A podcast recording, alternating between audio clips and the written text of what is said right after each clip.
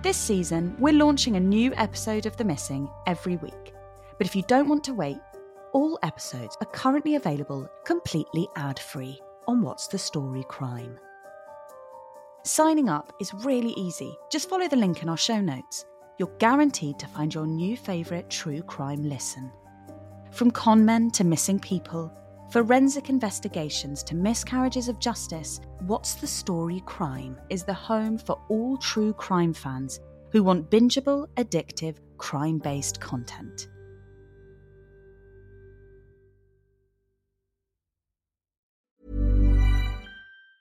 A lot can happen in three years, like a chatbot may be your new best friend. But what won't change? Needing health insurance. United Healthcare Tri Term Medical Plans, underwritten by Golden Rule Insurance Company, offer flexible, budget friendly coverage that lasts nearly three years in some states. Learn more at uh1.com. This is Paige, the co-host of Giggly Squad, and I want to tell you about a company that I've been loving, Olive and June. Olive and June gives you everything that you need for a salon quality manicure in one box. And if you break it down, it really comes out to $2 a manicure, which is absolutely insane. It's also so easy to get salon worthy nails at home with Olive and June. The difference between how your nails used to look when you did them yourself and now with the Mani system is a complete game changer. The best thing about Olive and June too is it's a quick dry, dries in about one minute, lasts for five days, and full coverage in up to one to two coats. Visit oliveandjune.com slash perfect Mani 20 for 20% off your first system. That's oliveandjune.com slash perfect Mani 20 for 20% off your first system.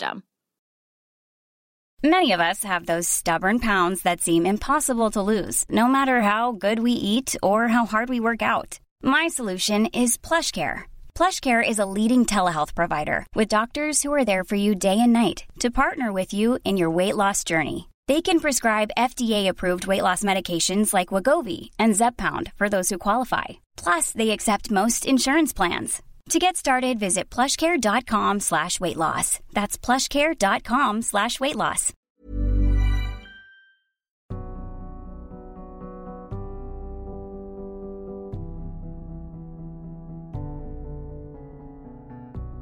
Time's a funny thing. When you're a kid, you sort of live in the moment, don't you? Say, for example, when it's Christmas, that advent calendar, gosh, that takes a long while to open all those windows. But when you're an adult, it's like gone in a flash, isn't it? Our relationship with the past, particularly our childhood, is defined by our memories. And the more time that passes, the trickier the relationship between memory and reality becomes. Sometimes we overly romanticize the good times to make us happy, or downplay the bad to protect ourselves. But there are events and people that are so indelible that they feel perfectly preserved, like they've been in aspic. Quite often, actually, people say to me, Well, you're only nine. You know, do you actually remember it? Do you remember what happened? Or do you remember being with Jill? Or... And God, every memory that I have of Jill is the most precious memory. Over 45 years ago, Jill Brown, a 19 year old woman from the seaside town of Dovercourt, Essex, walked out of her family home and was never seen again. Now, all her sister Libbi has left of her are memories. I'm Pandora Sykes, and you're listening to The Missing, a podcast series produced by What's the Story Sounds and brought to you with help from the charities Missing People and Locate International. They believe that all of the cases in this series could still be solved. This is The Missing, Jill Brown. I was at the local hospital for 16 and a half years as a, as a secretary in ophthalmology. That's the voice of Libbi, Jill's younger sister, by 10 years. Libbi used to work for the NHS. These days, she can be found in her home in Suffolk. There, she makes bespoke pottery creations in a studio converted from an old stable. It is a magical process. You know, we've literally got a piece of mud and it goes through all of these different stages where anything can go wrong, but things can go incredibly right as well. And sometimes you get really happy mistakes, things that you think are going to come out one way and they come out even better than you think. Let's roll back the clock to 1978. the year of Jill's disappearance, when Libbi and the rest of the Brown family were living in Dovercourt. Which is a, a little town on the Essex coast. At this point, Jill and Libbi's older sister Janet had gotten married and started a family in Romford. The remaining sisters stayed with their mum, Edna, and dad, Will, who moved from Ilford to Dovercourt to start a business a cafe with an attached shop. So the cafe was was open for lorry drivers and um, taxi drivers and anyone who wanted to go in for a cup of tea and a fry up, really. So my grandma used to to cook for that, and then the shop was one of the shops that is a convenience shop. So it would have not newspapers, but it would have food in there if you wanted a cheese sandwich and um, sweets and pastries and all bits and pieces that you might need, cigarettes, that sort of thing. So it was called the Devon Caff. It was a family affair. Mum, Dad, my aunt, and my grandma all run that together. And uh, yeah, we lived above the, the cafe, and my grandma lived above the shop. Mum used to do the most of the time in the shop. My aunt used to come sometimes and, and work in the shop. And um, Dad used to do all the heavy work and all the lugging stuff around and, you know, all the stuff that needed doing like that. I remember wanting to help out in the shop, but getting under my mum's feet. Given how old she was at the time, it's no surprise that Libbi's memories of the shop very much centre on one type of product. The sweets, obviously. So you used to be able to get um, blackjack and fruit salad. You could get two of those for a penny, and um, shrimps and shrimps were bigger than they are now, and bubble gum and and then they had rows of shelves of the jars of sweets that you got a quarter of a pound of whatever, your sherbet pips or cough candy or any of those. And mum and dad um, also had a whippy ice cream machine, which was wonderful. I used to come home from school and say to mum, Can I just have a little ice cream? And she'd say, Yes, just a little one. Um, and end up, I would fill the whole cone up and then just do a little tiny whip on the top. And mum not knowing that I'd like done the whole cone. the Browns were a religious family. So she used to take me to church every every week it was sort of like a bit of a rule, really. I went to a Catholic school, Catholic primary school, which was absolutely lovely. There was 12 in our year at school. So it was tiny. Everyone knew each other. So, um, so yeah, it was a, it was a proper little community. When she wasn't in school, Libbi spent her time exploring Dovercourt with Jill.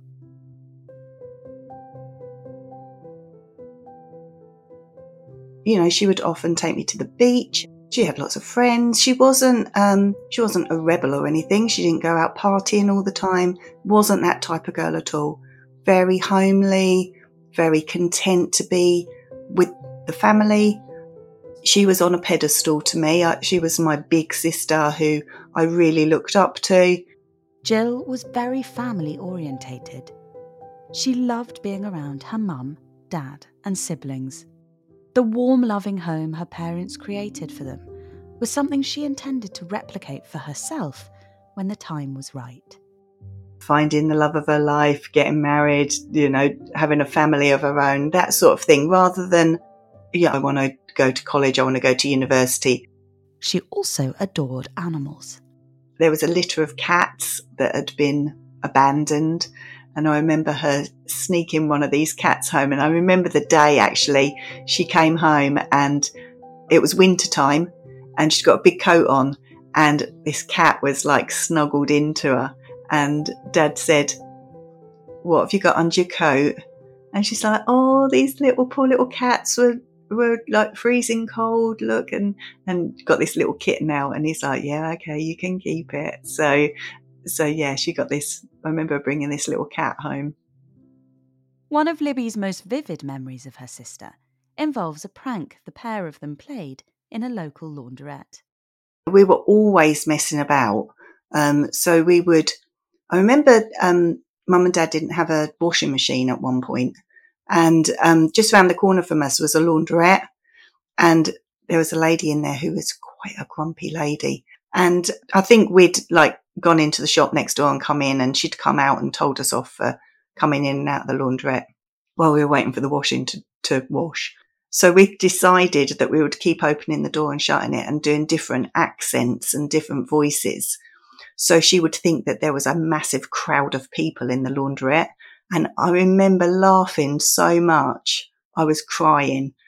And, you know, it just really silly things, but it just really tickled me. Jill was very generous with her time and money and was always buying her sister presents. I remember her buying me Spirograph which I thought was absolutely incredible. And for anyone listening to this born after the year 1995, Spirograph is um, they're plastic discs with little holes in, and you put them on to a piece of paper, and you put your pen in one of the holes, and you just draw round with the um, pen, and it makes all these beautiful patterns. I used to love it. Running their own business kept Jill and Libbi's parents very busy. Mum used to have sun, Saturday afternoon and Sunday morning off work, and that was it. And, you know, the shop was open at, I don't know, six, seven o'clock in the morning, right the way through to nine o'clock at night. My aunt used to come in like halfway through the day and maybe, you know, do a couple of hours or whatever. But mum and dad were really tied to the shop so Jill, when she wasn't working herself, often looked after Libbi. The pair grew very close, very fast, and they even shared a bedroom. We had bright yellow walls, I remember that. And I remember the amount of times I used to say things like, Oh, uh, Jill, just tell me a story before you go to sleep. Just tell me a story. And she'd say, Oh, once upon a time there was a naughty little girl called Elizabeth and she wouldn't go to sleep. The end. And, you know, things like that. Or I remember, um, you know, I'd hear like a little rustle or something and say, oh, have you got some sweets? Um, are you eating sweets in bed? She'd say, no, I'm not eating sweets in bed. So, uh, yeah, I was just, I was always there. Jill finished school at 16. Academically, she, she wasn't an A plus student or anything. So yeah, she did struggle at school and I think she probably couldn't wait to leave school, to be quite honest. She then had a series of odd jobs before landing a more regular gig at a laundry. I think it was one of these jobs that um, you didn't have to think an awful lot, but um, you've got lots of friends around you that are all doing the same sort of thing, and you know, a real young girl community sort of job. So it was in town, so she used to walk to, to work, meet up with one of her chums from work, walk to work, and then catch the bus home. When it came to her social life, Jill didn't much enjoy spending her weekends boozing. She wasn't one to like go out and get drunk and come home sort of in the early hours of the morning or anything. And as far as night spots went, their hometown didn't exactly have much to offer in that respect. I mean, there wasn't any clubs anyway in, in Dovercourt. Jill had plenty of friends, but she was also very content to be at home, particularly during the festive season. Christmas, 1977, wasn't a particularly momentous one. It was just a very ordinary Christmas, as in Christmas dinner, paper hats, crackers, you know, all the trimmings. Yeah, everyone cooking together, everyone being together. So we used to open our stockings in the morning, get ready for the Christmas lunch, and then um, take it in turns to open our presents in the afternoon. Just like a proper family Christmas. Yeah, just all being together. And I think probably because mum and dad were always so busy and it was just nice for us just to relax and all be together. I mean, a lot of snoozing, I think, from the adults. Um, but um, yeah, just a normal, happy family Christmas. But it would come to be a hugely significant one. It would be the last one they spent together. I'm pretty sure Jill went out New Year's Eve with her friends. And then it was back to work. With the festivities over, it was time for normal life to resume. So that year, New Year's Day fell on a weekend. So that's why it was the 3rd of January that was her first day back at work. Libbi has turned over the morning of January the 3rd thousands of times in her head, but she'd be lying if she said there was anything out of the ordinary about Jill's actions that day. So just a very normal day, just, um, you know, breakfast and, you know, walking out the door, bye, see you later, that sort of thing. Nothing deep, nothing, you know, extra huggy or anything like that. Nothing to indicate I'm not going to see you anymore. Libbi does, however, remember the weather. It was a particularly foggy day that day. Jill walked to work. So she would walk up to a place called Upper Dovercourt, which there's like a few shops there and um, a war memorial and a co op and that sort of thing. That would have taken her probably half an hour. And she would meet a friend there and they would carry on walking into town, which would have probably taken them another maybe half an hour. So that was what her, she normally did. And then when it was time to come home after she'd done her day's work, she would catch the bus and get the bus home in the evening.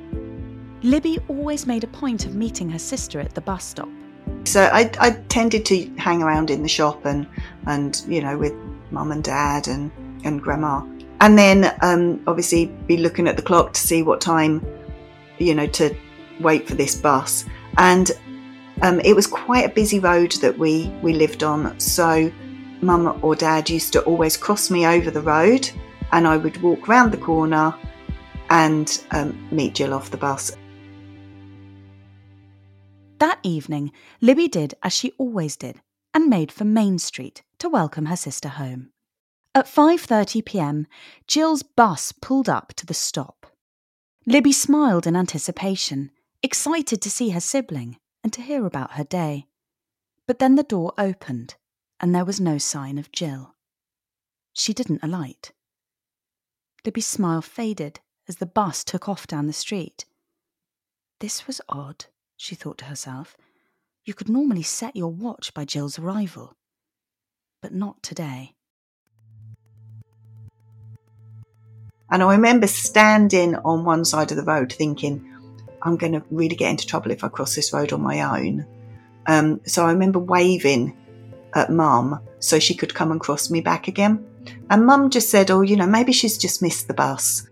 Maybe, you know, she was late out of work or she was chatting to somebody or something. So, you know, that's fine. We'll just go and she wasn't bothered at all. You know, she people miss buses, don't they? So she crossed me over for the next bus and again, she wasn't on the bus. I don't know if mum and dad were particularly, like, really worried at that point. However, it got to about eight o'clock and she still hadn't come home. Libbi's dad, starting to get concerned, asked her if she knew the woman who her sister walked to work with in the morning and where she lived. And I did. I'd been round to this lady's house. And so I knew where it was. I just didn't know the name of the road or the number of the house. So I was in my pajamas.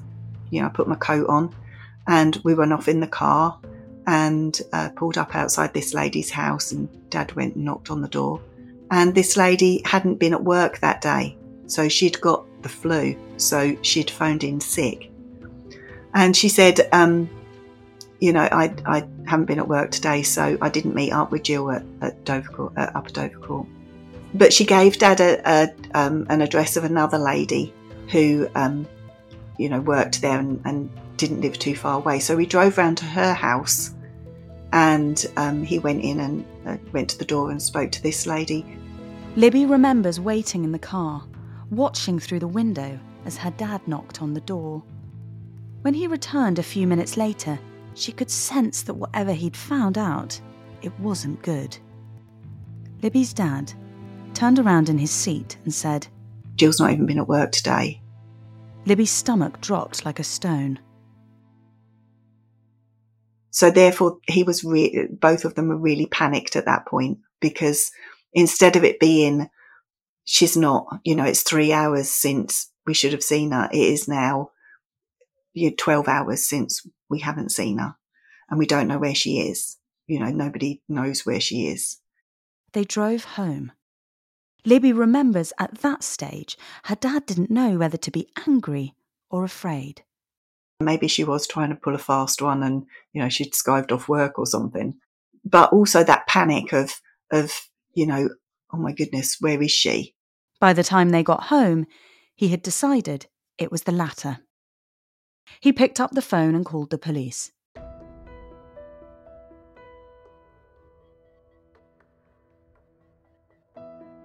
So now, what happens with the police is that very first period of time is like the golden time where, you know, they can do all their investigations and everything. It wasn't like that in the 70s. In the 70s, you needed to wait 24 hours before somebody was considered as missing.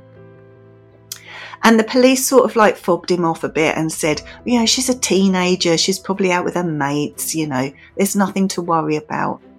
Will's concerns were falling on deaf ears. After trying and failing to mobilise the authorities to go out into the night and find his daughter, he decided he'd simply have to do their job for them.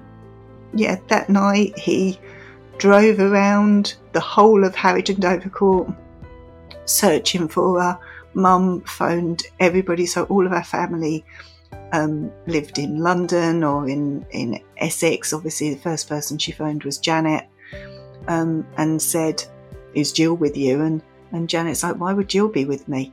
So, pretty much all night they were phoning around, um, phoning friends to see if she was with them. And yeah, Dad was traipsing around the the town just looking for her.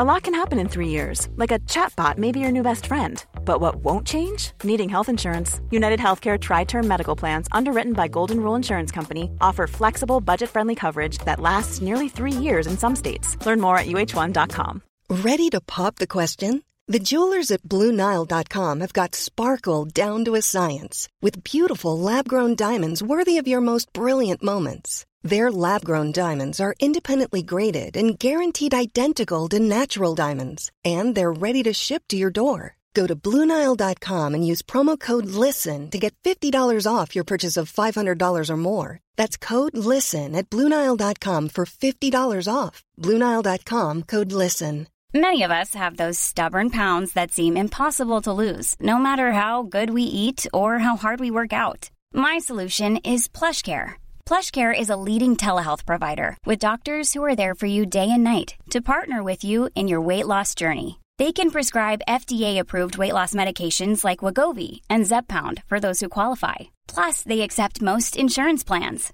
To get started, visit plushcare.com slash weight loss. That's plushcare.com slash weight loss. After spending all night driving the streets of Dovercourt, Will made for the police station, arriving shortly after 4:30 in the morning. The duty officer took one look at the man standing before him and realized he wasn't going to take no for an answer this time. When I was little, what I realized very quickly was if I kept quiet, I would know what was going on because people would have conversations and sort of not realize that I was listening. But you do listen because you do know what's going on. So I remember, I remember hearing mum and dad crying, which was really difficult to hear, but they didn't know. They put a front on all the time. They were the parents. They were the grown ups. They were strong because they had to be strong for me, but I could hear what was going on. And, um, I remember sitting on my bed very early on and thinking, I've got to be really good because mum and dad are going through a lot here. And that's quite a lot for a kid to, to have to cope with. The police came to the family's home on Oakley Road. And I remember them taking everyone in the house's fingerprints, um, including mine, so that they could take away items that were in our bedroom, so they could see what her fingerprints looked like. I remember them being pretty tough on mum and dad, actually. Libbi had hoped the police's involvement would be the first step on the way to bringing her sister home. Instead, she was forced to watch as her parents were treated like suspects in their own daughter's disappearance. So, where we lived, there was this shop and the cafe below. Then the first floor was where the kitchen and the living room was. And then the top floor was like a little attic, two attic rooms that were the bedrooms. And within those attic rooms, there was sort of like where the ceiling sloped down, there was storage area. And this storage area, um, with the people that had had it before us, they'd screwed the doors shut of these this storage area. And the police were like looking around and they were like, why are these doors screwed shut? So Dad said, well, it's been like that for forever. And they're like, have you screwed these doors shut? And they unscrewed them all and everything. And, and we're quite almost accusing mum and dad. And I remember the priest coming round to give support and the police literally saying, okay, what have you done with her? And, you know, seeing mum and dad break down. So the police did all this in front of me, like this little kid. So, you know, that was pretty tough. Libbi looked on, powerless to do anything, as this ordeal unfolded in front of her eyes. It was a brutal introduction for a nine year old to the harsh realities of the world. The following week, Jill's picture was in the local paper. It was called the Harwich and Manningtree Standard. I think it's just called the Harwich Standard now. It wasn't even anywhere near the front page. It was like, I don't know, halfway through the, the paper and just a tiny snippet. It would be a year before Jill's disappearance was deemed newsworthy enough to make it to the front page. Meanwhile, the investigation, if you could call it that, continued. You had to go by what people saw. And if nobody saw anything, how can they investigate it, sort of thing? I think they probably interviewed her friends and things like that, but I don't think it was a big deal to them, to be quite honest. The Browns did their best to pick up where they had left off, but everything was different now. Edna, in particular, was struggling. I think it was really hard for Mum to go back down to the shop because of gossipy sort of people as well. I don't think she could have coped doing that. My aunt took over. I was really lucky, as I say, to be in such a lovely little school where everyone was really supportive and caring. So I felt okay. I did feel supported. I remember the teacher sitting us down and her saying to all of the kids, you know, we really need to be kind to each other because, you know, what's going on. Like, be kind, particularly to me, because of what's going on.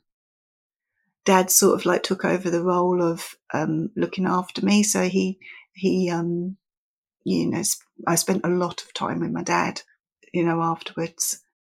Time passed, and eventually the Rubberneckers moved on to the next tragedy. But Jill's family were left with a gaping hole in their lives.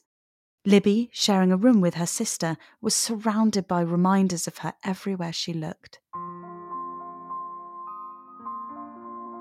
I remember coming home from school one day, and it was a long time afterwards. You know, we're talking about maybe a year afterwards. And I remember going to put something in the wardrobe, and all of her clothes weren't in there. And um, I opened the drawer, and none of her clothes were there. And I remember being really angry and sobbing, and my dad holding me and saying, um, I can't believe you've packed all her clothes away. Why have you done that? Why have you done that? And I've been really upset about it and him being really upset holding me because you know what do you do when you when your little girl's broken I, I definitely remember that um, like it was yesterday and feeling dad hugging me and and just rocking me. He couldn't say everything was going to be okay. That was one thing about my dad. He wouldn't have promised anything that he couldn't have delivered. And probably seeing, hearing that as well, you know, not having him say, Oh, everything's going to be fine. Don't worry, she's going to come home. And, you know, my dad was really a really strong man. Yeah. So, you know, not hearing that because he couldn't have said it. Gradually, interviews conducted by the authorities revealed some more details about Jill's movements on January the 3rd. They interviewed people around her work, even down to, I think there was some building work going on opposite. One of the chaps who was like on the building site had uh, sort of waved to her and, and said, Oh, hello, darling, sort of thing. And, uh, you know, do you fancy going out for a drink or whatever? And he was even interviewed. So she definitely didn't get to work. There was one sighting from one of the people who used to come into the cafe was a man who delivered coal. In those days, you used to have coalmen. And he remembers seeing her walking that day, not far from from home, but on the route that she would have been walking. But that is pretty much the only sighting. Sadly, nothing actionable ever came of the police's inquiries. Jill's mother and father responded to their elder daughter's disappearance in the only way they knew how by doing everything they could to make sure it never happened again. From that point, our whole life changed mum and dad's way of parenting maybe completely changed. You know, I had a very strict upbringing of how late I could be out at night. All my mates were out till nine o'clock, ten o'clock at night. I had to be in at eight o'clock. Who I was with, what I was doing. And I can understand that. But when you're a teenager, you don't want that. But um, I can understand it. Jill did her best to carry on, but Dovercourt was a small town, and an event, like a young woman's unexplained disappearance, has a tendency to linger. Its ripple effects felt when you least expect it. I'd left home but still lived in the town. And I was having some post delivered by a girl who was probably a year older than me. And her dad used to be a teacher, a headmaster of a school. And so it was like a boarding school. So the kids often used to go into the shop. So this girl was a year older than me. So she would have only been about 10 at the time of Jill disappearing. And she said to me, Did you ever find out what happened to your sister? And I said, uh, No, no, we didn't. So said, Well, your family shouldn't have been so horrible to her, should they? Um, you know, obviously there was like a big bust up. And I was like, how dare you? I, I, was just taken, completely taken aback. And I was so angry. I was really, really angry about it. And, um, you know, I'd obviously put her right. But that was really hard to hear because, you know, I know my family and I know that they would never have done anything to harm Jill. And to think that, you know, that gossip had gone around and she'd heard it at the age of 10 and, you know, carried it on all those years. But people do jump into things so quickly and are very opinionated and don't always think that, you know, there's people behind all of those comments. It's no surprise to Libbi that over the years, people have come up with inaccurate outlandish and hurtful theories about her sister's whereabouts. When Jill first went missing, the police explored every possible outcome, one of which was the idea that Jill had taken her own life.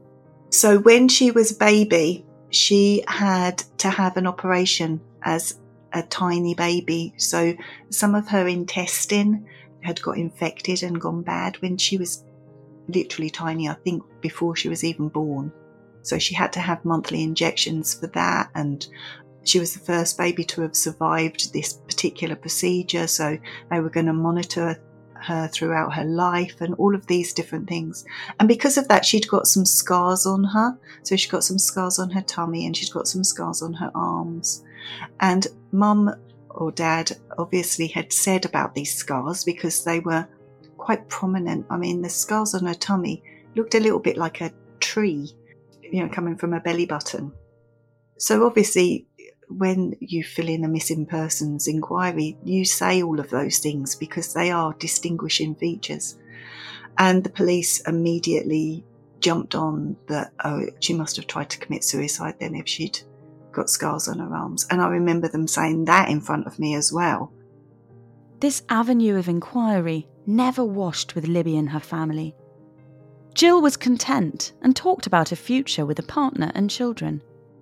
Nothing about her demeanour in the days and weeks leading up to her disappearance suggested that anything was amiss. I remember sitting down recently and talking to Janet, and I said, "Well, there's there's two outcomes really. First outcome is that she's out there, alive, well, happy, living her own life, not even thinking about us or not even thinking that, you know, we care or whatever. The second thing um, I've only just recently started to be able to voice, which is that somebody had dealings with it and took her away from us. So she said, No, there isn't. There's three outcomes. And I was like, Well, what's the other outcome? She said, The other outcome is that we will never know. And whoa, that is, that's pretty hard to get your head around. Until very recently, Libbi has held on to the belief that one day her sister would come back. I sort of think that this this last push is sort of a, almost like a bit of a, for me, almost like a bit of a last hurrah. You know, 45 years is a long time. People don't remember. If it had happened last week, then, you know, you might be able to get somebody say, Oh gosh, yeah, I saw a girl who looked like that. But 45 years, I can't even remember what I did last week, let alone 45 years ago or who I passed in the street yesterday. So it's, it's quite a big ask for somebody to, you know, come up with something new 45 years later. So yeah, I, I do feel that this is sort of, to be quite honest, I'm quite exhausted about thinking constantly about it, which sounds really mean, but it's like a roller coaster. I had so much hope in this media thing going out um, with the police. I had so much hope, and nobody's come forward. So you're down in the doldrums again, and then you know something else will happen, and you'll get lifted, or you know you try and lift yourself out of it, and it, it's hard to have that disappointment over and over and over again. Ultimately, the length of time that's passed, the lack of leads, and the ever decreasing odds of a reunion don't matter to Libbi. She'll never let go of the hope that one day she'll hear a knock on the door and see her sister's smiling face again. It's always been a dream, it's always been the wish, the wish when you blow your candles out of your birthday cake, the wish when you pull a wishbone um, at Christmas has always been I want you to come home.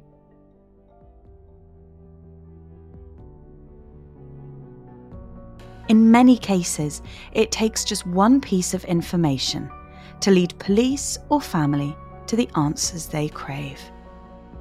If you know what happened to Jill, or you remember seeing someone like her on January the 3rd, 1978, your information could be vital. Even if you've never heard of Jill Brown before listening to this episode, you still could help.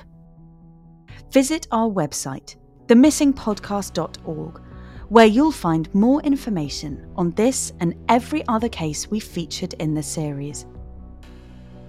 The series is also made with the help of Missing People, a charity who offers support to the families of the missing. Their helpline is open to offer support and advice if you've been affected by anything in this episode. We can't say this enough. It takes just one person with the right information to solve any of the cases in this series. The Missing is a What's the Story original podcast series. It's presented by me, Pandora Sykes. The episodes are produced and edited by Jack O'Kennedy. The executive producers for What's the Story Sounds are Daryl Brown and Sophie Ellis.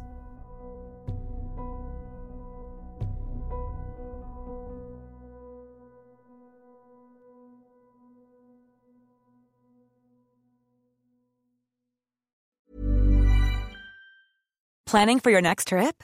Elevate your travel style with Quince. Quince has all the jet setting essentials you'll want for your next getaway, like European linen, premium luggage options, buttery soft Italian leather bags, and so much more. And is all priced at 50 to 80% less than similar brands.